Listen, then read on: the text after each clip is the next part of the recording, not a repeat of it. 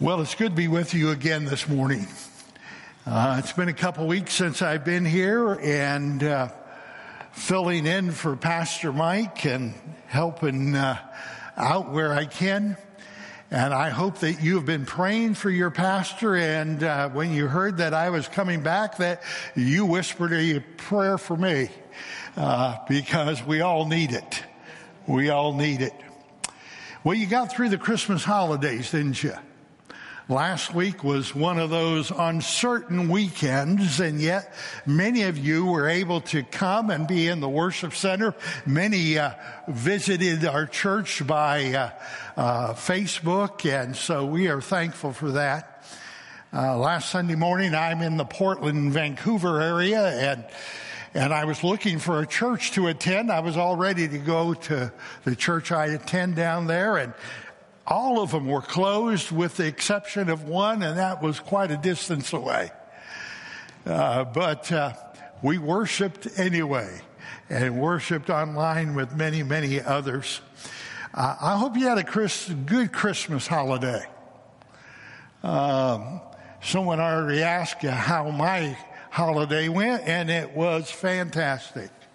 Uh, we had, uh, I think it was 17 in our home, uh, as they gathered. I have a son that's in North Carolina and his family, they were the only ones not able to be with us, but the others were there. We ranged from, uh, uh, two years old all the way up to yours truly. And, I don't even remember what that is, know, and I don't want to remember.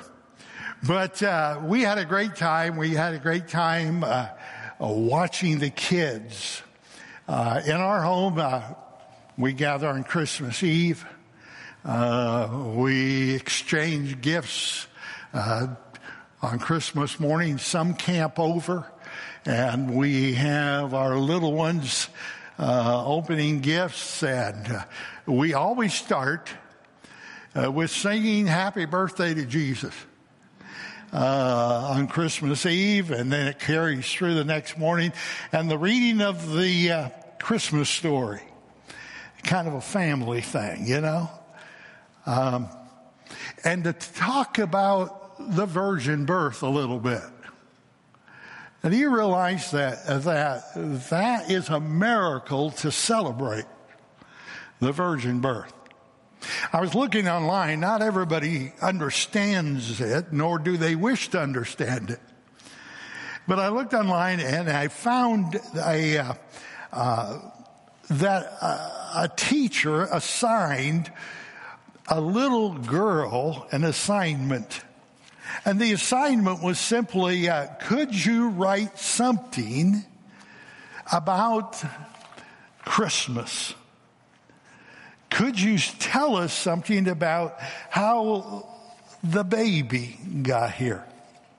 Well, uh, she put her pencil to the paper and began to write. And so she went to her grandmother and she asked uh, how how her generation came to pass.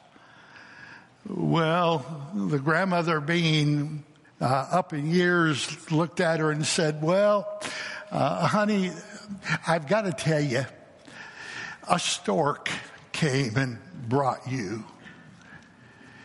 Well, that was sufficient for the moment. And so she went to her mother and asked her mother and says, well, how did my generation get here? And she too uh, responded, uh, well, a stork brought you.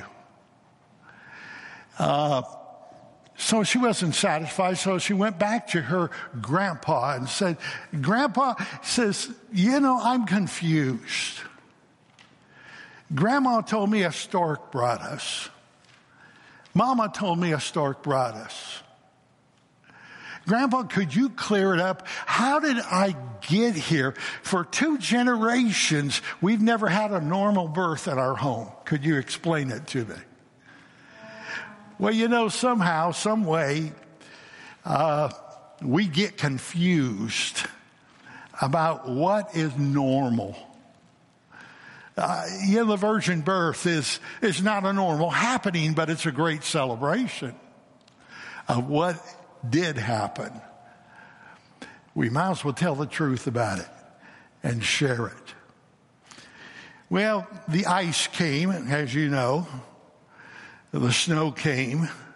Uh, you know, people in Ohio and Pennsylvania and New York, they laugh at us out here because, you know, you get one inch and everything rolls up. Uh, but my grandson, uh, who will be unnamed, uh, had his first accident. The ice. He works until 11 o'clock, was driving home, hit an ice spot and uh, uh, knocked out a, a pole and uh, banged up his car. When I asked him about it, he, he tried to explain it to me as best he could. I don't think he wanted me to know about it, but I, I did. And he tried to explain it in all kinds of terms. I thought, well, okay, it's his first accident. He'll learn that you have to be a little slower around the curves. I, uh, I've had those kind of accidents. Uh, I went and uh, looked up uh, one of my files because he is going to have to talk to the insurance agent and he's going to have to be able to tell them what happened. I, I found a whole list of uh, people reporting accidents to insurance companies.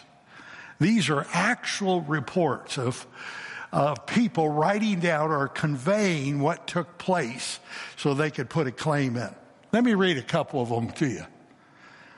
This one said, I was coming home. I drove into the wrong house and collided with a tree I don't have. Another one said, the other car collided with mine without giving warning of its intention. Another one said, I had been driving for 40 years when I fell asleep at the wheel and had an accident.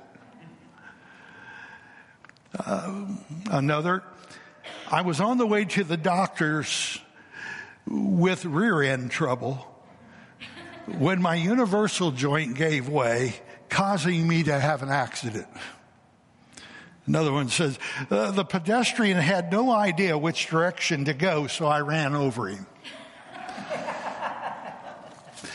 I like this one. It says, the indirect cause of this accident was a little guy in a small car with a big mouth. Uh, or this one a truck backed through my windshield into my wife's face. And then the last one I, I just pull out because I could understand this one. I pulled away from the side of the road, glanced at my mother in law, and headed over the embankment. so we always try to explain some things away. I was watching, uh, I was watching a commercial the other day. You might have seen it. A young boy walks out and he is in the midst of his uh, football team. And he's trying to encourage his football team. And then he looks at him and he says, Who's got my back? Some of you have seen that. And he started shouting to the team, Who's got my back? And the team responded, We've got your back. We've got your back. And then a coach came in and says, I've got your back. And back and forth, the louder they got, who's got my back? I've got your back. Well, then it goes into the professional teams and someone stands there, a well known quarterback, and says, Who's got my back? And now other professional players are saying, We've got your back. And all the way through the commercial, that's all that is being said. We've got your back. We've got your back. Who's got my back? And then at the very end, a gentleman walks to the screen and he looks at the screen and he says, if we stay together, nobody can overcome us. You gotta have my back. Boy, I tell you, my mind started reeling a little bit. Because I was wondering, uh, as a Christian, who's got my back? Who is watching over me? Am I covering for somebody else? Am, am I standing in the gap for someone else? And then what I discovered as I was reading scripture that, that God, the creator, goes on record to show us over and over and over again how he has us covered. Uh, let me read to you a portion of scripture from Philippians chapter 4. Uh, I'm going to uh, read this scripture and then I'm going to take you back to Second Kings and read a portion of scripture there as well. Listen to this well read, well, well familiar scripture. I'm going to only begin with verse 4 of chapter 4 of Philippians. Rejoice in the Lord always. I say it again. Rejoice. Let your gentleness be evident to all. The Lord is near. The Lord is near. Hang on to that. Who's got your back? Well, the Lord's near. Let's hang on to that. Do not be anxious about anything, but in everything by prayer and petition with thanksgiving present your requests to God. And the peace of God, which transcends all understanding, will guard your hearts and your minds in Christ Jesus. Finally, brothers, Whatever is true, whatever is noble, whatever is right, whatever is pure, whatever is lovely, whatever is admirable. If anything is excellent or praiseworthy, think about such things. Whatever you have learned or received or heard from me or seen in me, put it into practice. And the peace of God will be with you. The Lord is near. Uh, that's quite a statement. Especially when the scripture tells us that we are to rejoice in him always because he is near. How was your year? 2021 will never happen again. For some of us, we're saying, thank the Lord. Uh, it's been uh, times of ups and downs for many individuals. You've experienced some, some ins and outs and maybe even financial reversals. You might have even gone through some times of sorrow and pain and heartache and you sit here this morning and you're embarking on a new year hoping for a better time.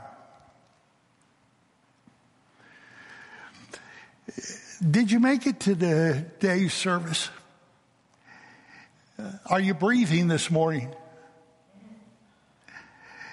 Are you secure this morning in the fact that you have a relationship with God? Do you know why that is? Is because God is near and He's got your back in the midst of the hardships, in the midst of the challenges of life, oftentimes we fail to remember that God is responsible for care, the care of His children. And He never forgets to take care of us. I thought, well, if God's got my back, how do I know it?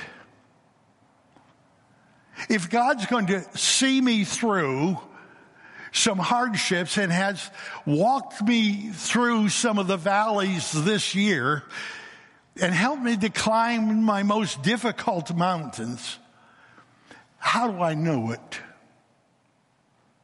So I thought I'd go to the scripture and say, well, was there any time that God demonstrated that he was on the scene? So I went to Second Kings. And I discovered in Second Kings chapter 4 a story about a little widow lady who was facing difficult times. I, am just going to read it to you because it's not a long one. It, it really becomes a blessing to me to realize that God watches over his children no matter who they are or what they are going through. That God is there and near all the time. Let me read it to you. Second Kings chapter 4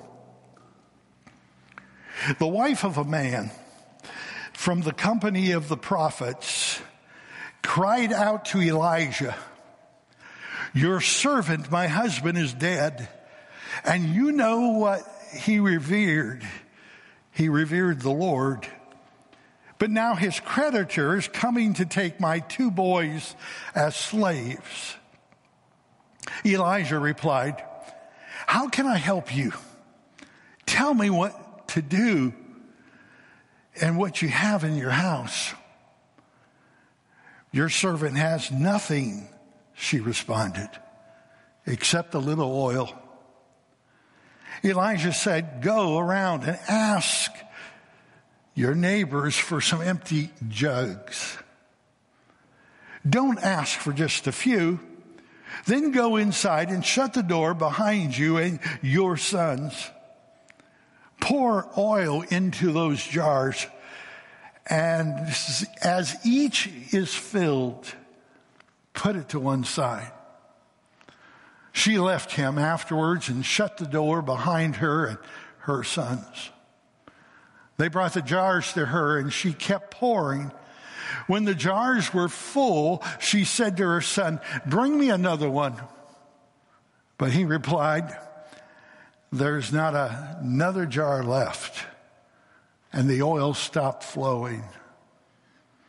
She went and told the man of God and said, He said, Go sell the oil, pay the debt. You and your sons can live on what's left. If there's ever a picture of God with us, it's right there.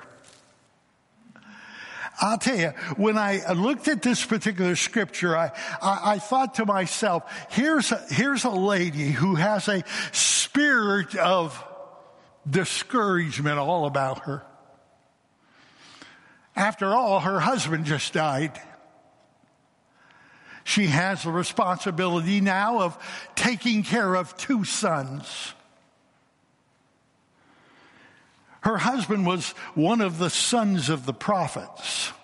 That's what they were called. They were, were actually disciples of the prophets. They, they were students wanting to learn how to do God's work and wanted to be influenced by people like Elijah and Elisha. He was one of the students who traveled with Elijah and Elisha, and he dies suddenly. And he leaves his wife and two sons and a debt. His wife is overwhelmed with grief.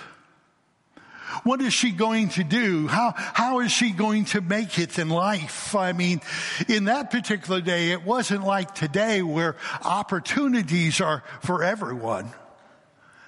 Uh, she wasn't able to just go out and, and, and work at uh, McDonald's or, or someplace. And she wasn't just out there trying to find a secretarial job or a, a receptionist job. She was pretty well untrained.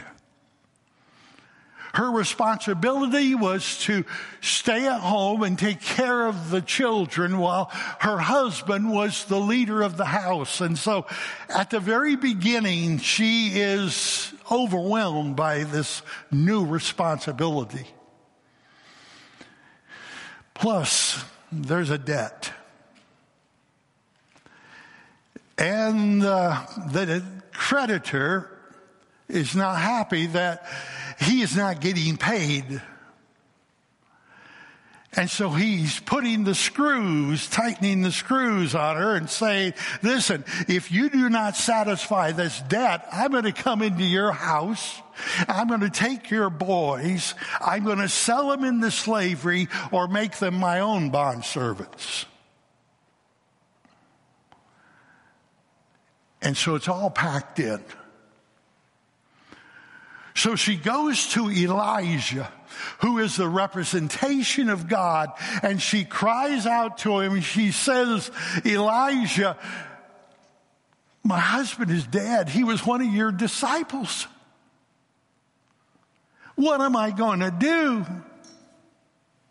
She tells him the story. He looks back at her and he says to her, I'm sure out of compassion, what do you want me to do to help? And then immediately, he asked her a question. I think immediately God showed him the solution. He says, What do you have in your house? Now, this particular situation always stops me in my tracks because all of a sudden we see an individual, a, a desperate individual, a person that is filled with the spirit of troubled times who is just struggling to get through life. Have you ever faced a time in your journey where your back was against the wall and you didn't know which way to go? Have you ever faced shortage? Have you ever gone through a loss of a loved one or a friend? Has this year, 2021, impacted you to the point where you found yourself in a deep valley? And you've cried out to God and you yourself have thought to yourself, well, nobody cares what I'm facing. I lost three buddies this year to COVID. Two of the three were roommates in college. I sat back and I, I listened to their uh, services and I, I thought to myself, my, the pain that I was feeling, then I thought about the pain that their family was feeling, and I thought, how can this be? Do you realize that being aware of God usually starts when you're in troubled times? This little lady is filled with discouragement and depression because of her newfound future, unknown future.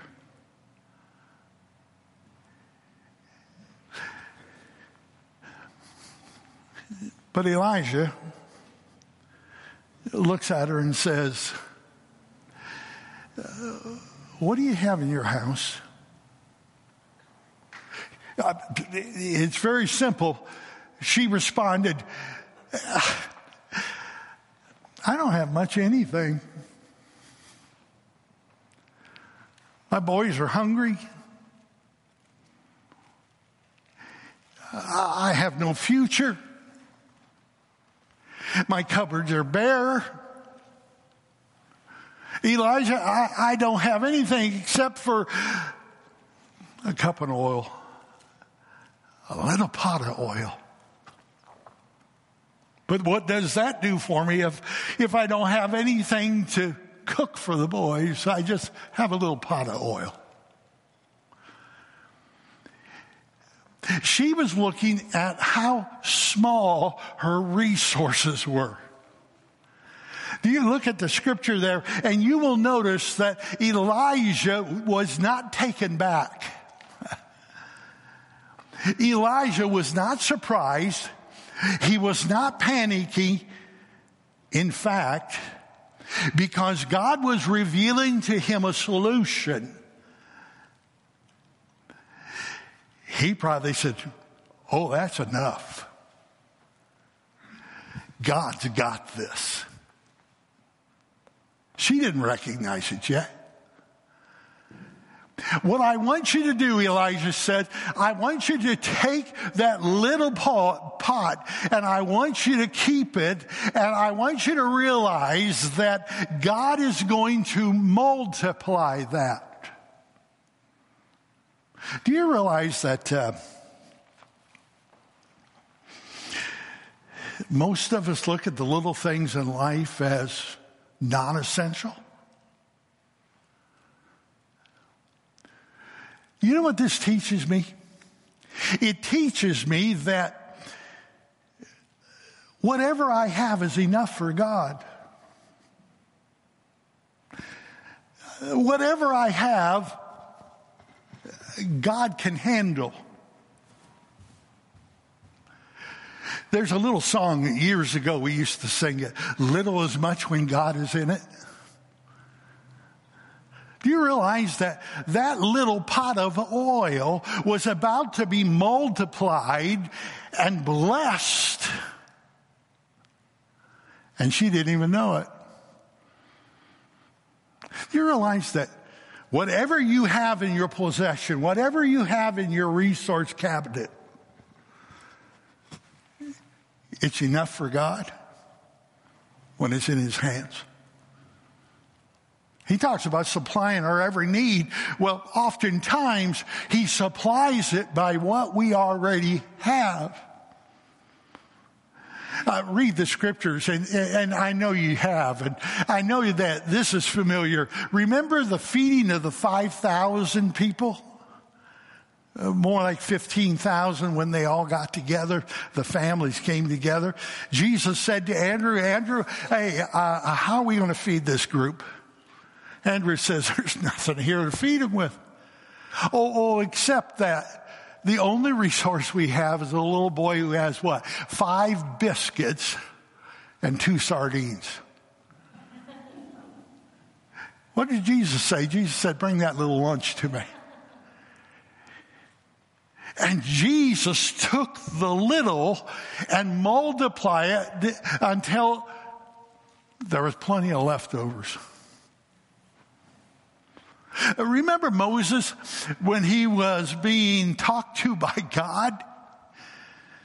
And Moses was making all kinds of excuses of why he couldn't respond as a leader to Israel. And God looked at him and said, What do you have in your hand? He said, Well, I got a shepherd's staff. I, it's, it's my rod.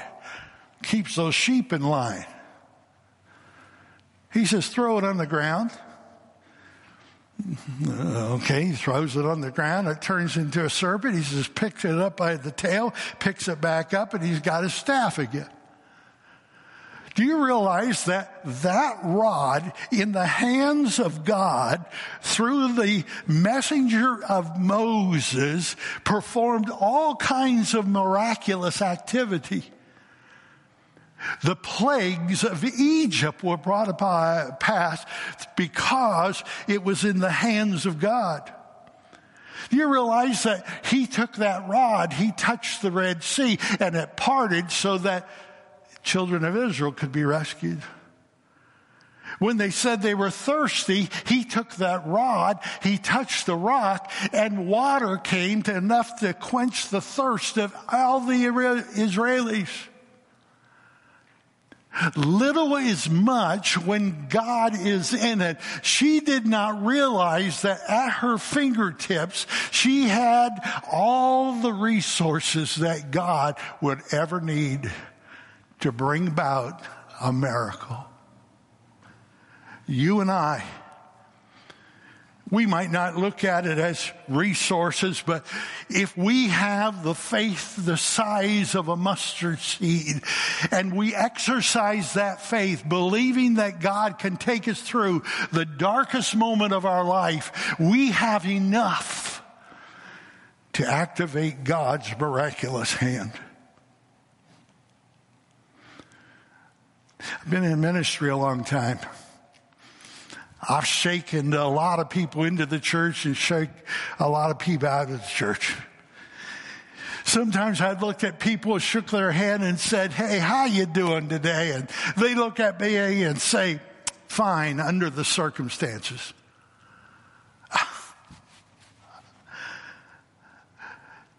You know what my response is?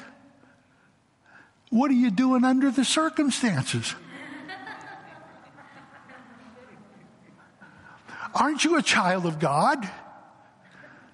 Aren't you supposed to be living under the banner of grace? Don't you know that your heavenly father, once you accepted Jesus Christ, brought you into his family so that you could live the abundant life? What are you doing under the circumstances? The Heavenly Father is near. He's got your back. He says, I will be with you even in the valley of the shadow of death. Jesus himself says, I will walk with you. I will not abandon you. I will not forsake you. I am with you. I get concerned over Christians who always worry about tomorrow. When God tells us He is with us, do you realize that there is nothing in this world that can overtake me except myself? I can limit God with my attitude I can limit God with my resources by holding them back. I choose to trust God. I choose to walk with God. I choose to honor the God who is the creator of the heavens and the earth, the one who put the sun, the moon, and the stars in space, the one who breathed into the nostrils of mankind life. I choose to worship him because he is with me. He's got my back even if I don't know it from time to time. You look at that scripture, and here she is, a little bit of oil. He immediately looks at her and says, Go and gather some empty jars, bring them together, go into your kitchen, shut the door, and start pouring because your blessings are on the way. She starts to knock on doors she and her boys go to neighbors and say, Do you happen to have any empty containers that I could borrow? I'll bring them back to you. Do you realize that she was setting herself up to become gossip bait? What if it didn't come to pass the way the prophet said? She was telling everybody that God was going to bless her through a little pot of oil. What was the significance of the pot of oil? Oil in that day, olive oil, was a necessity in that day. Not only for cooking, but in everything that was made, olive oil was a part of it. It was used to, to put on iron and so that rust could stay away. It was used for ointments and salves and skin smoothing and everything else. It was, it was marketable. It was a resource that, that everybody needed. And so she was going to have plenty of resource if she would just obey him and his instruction. But if it didn't come to pass, then people were going to say, see, your God didn't come through. Uh, you, you, you're so overcome with grief that you buy into anything. The town gossipers would be like that. And the faith that she was putting into God, her boys would wonder if that God could be trusted.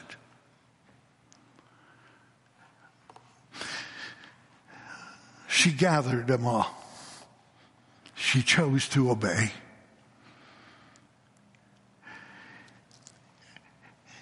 And Elisha said, Go into your kitchen, put all the jars out, take your boys, and shut the door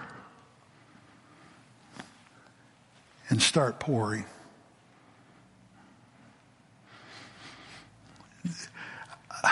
I looked at that and I said, Elisha wasn't even invited to go inside and watch the miracle happen. Have you thought about that?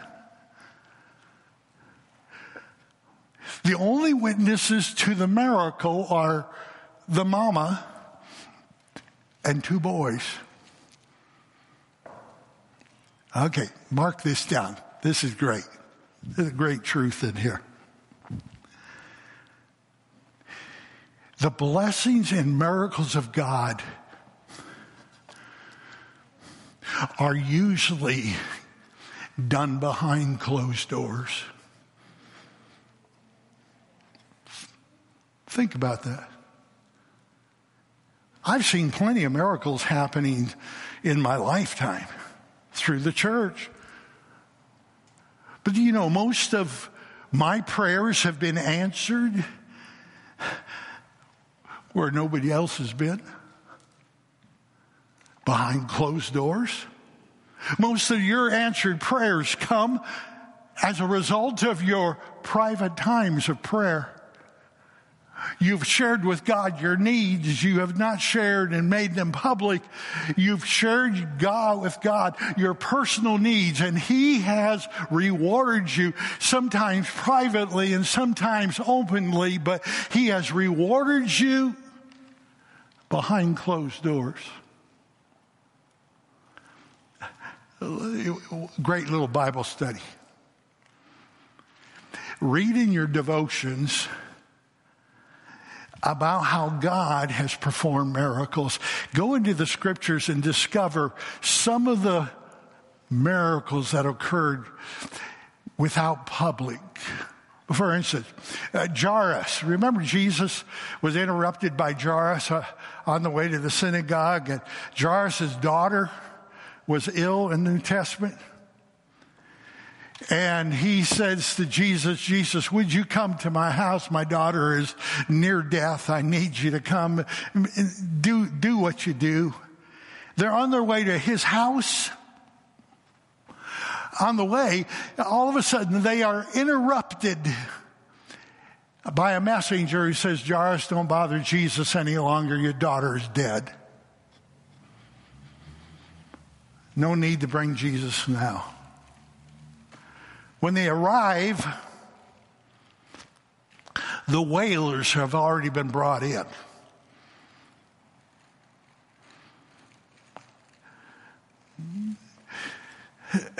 The family is weeping. The bedroom has her little body has been stilled by death. What does Jesus do? Jesus goes and empties the living room of all those family members and friends and says, Step outside. He closes the door, and the only one who is about to witness the miracle is mom and dad and Jesus. And pretty soon, Jesus, I wasn't there, so I don't know what happened. Jesus comes out of the room and he announces that she's well. Typical teenager, she wakes up. looks at mom and dad and says, What's there to eat? It's a miracle behind closed doors. Oh, would we learn, could we learn that, that God doesn't just work on a Sunday morning, that God works every single day of our lives. Why? Because He's with us and He's got our back and He walks with us and talks with us and He knows what we need ahead of time. And she is in that kitchen and she begins to pour and all of a sudden, all of a sudden the, the jars that she has as her boys are handing it to her are being filled to the brim. Blessing after blessing is about to become hers, her children's destiny. She now knows that they're not going to be slaves any longer. She is cared for because of the oil that has been brought to her through the hand of God. See, nobody witnessed it except for she and her boys.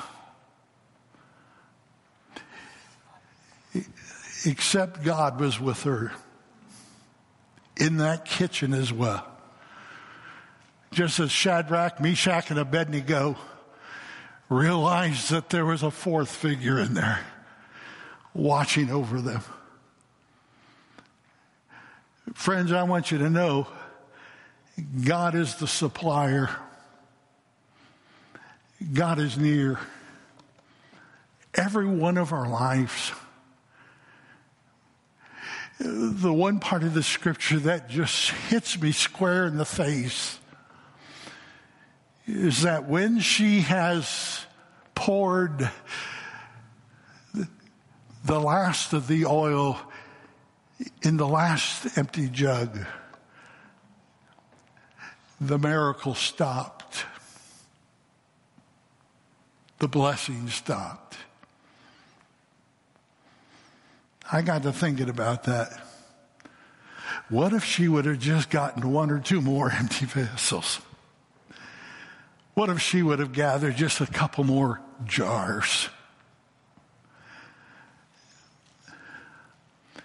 I've thought to myself over the years, what if I would have just held on just a little bit longer? What if I would have waited just a little bit longer on God to bring about his blessing? I heard the story of a man who went to heaven. Peter greeted him at the gate and said, uh, I'm going to take you for a tour of heaven. They walked down the streets of gold and they saw all the beauty of heaven. And all of a sudden they approached a, a house. It was called the blessing house. The man said, Peter, what's this? He said, Oh, he said, you want to see inside? He says, this is called the blessing house. So they walked down the corridor of this never ending warehouse and as he walked in, there were on both sides of the path all kinds of packages with all kinds of names. And all of a sudden he gets midway and he stops and he says, wait a second, those packages, they have my name on them. What is that? Why do they have my name on them?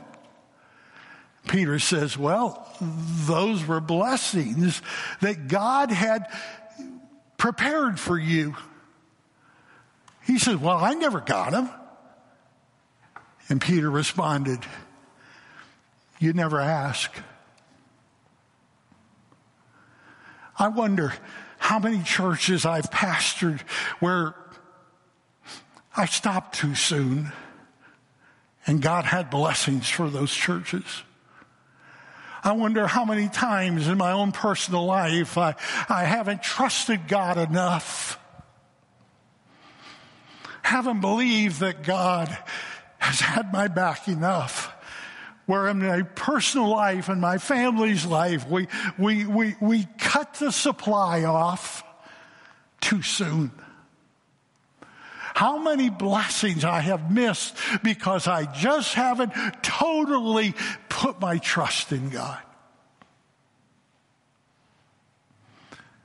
Well, this lady, she surrendered everything she had to God, and God supplied her every need. Here's what I want to leave with you. When you surrender your total being to God,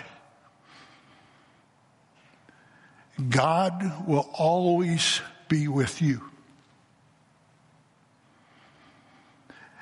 God will take what you have and He will multiply it. If you don't think you can face your tomorrows, God says, I'll face them for you. If you feel weak, God says, I will be your strength. If you feel that you're always wanting, God says, I am your supply.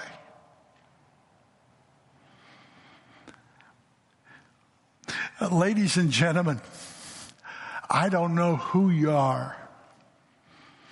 I don't know where you've come from. I don't know what's back at your home. But I do know that there is a God who's got your back if you're trusting Him, if you're believing in Him. He is there all the time. Don't panic. Don't throw your arms up and say, I quit. Don't blame anybody else. Just hold on to the promise of God. And as the scripture said, rejoice in him always because he is near. There's an old chorus that we used to sing that came to me this week. Boy, it's old. I mean, it's old. Really old.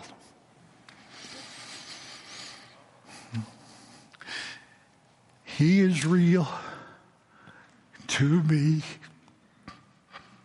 He is real to me. Jesus is real to me. He is real to me. He is real to me. Jesus is real to me.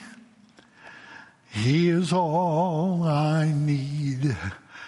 He is all I need. Jesus is all I need. He is all I need. He is all I need. Jesus is all I need.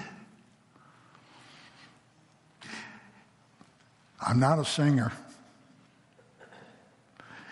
But that doesn't stop me from having a song in my heart that says, God, thank you for covering my back. Thank you for facing 2022 knowing you will always be near. I challenge you on this first Sunday of this brand new year to focus on the one who never leaves you and worship and praise him. Our worship team's going to come close us with a number while we worship him and praise him. God bless you. God bless you. Hold on. God's not done yet in your life. God bless you.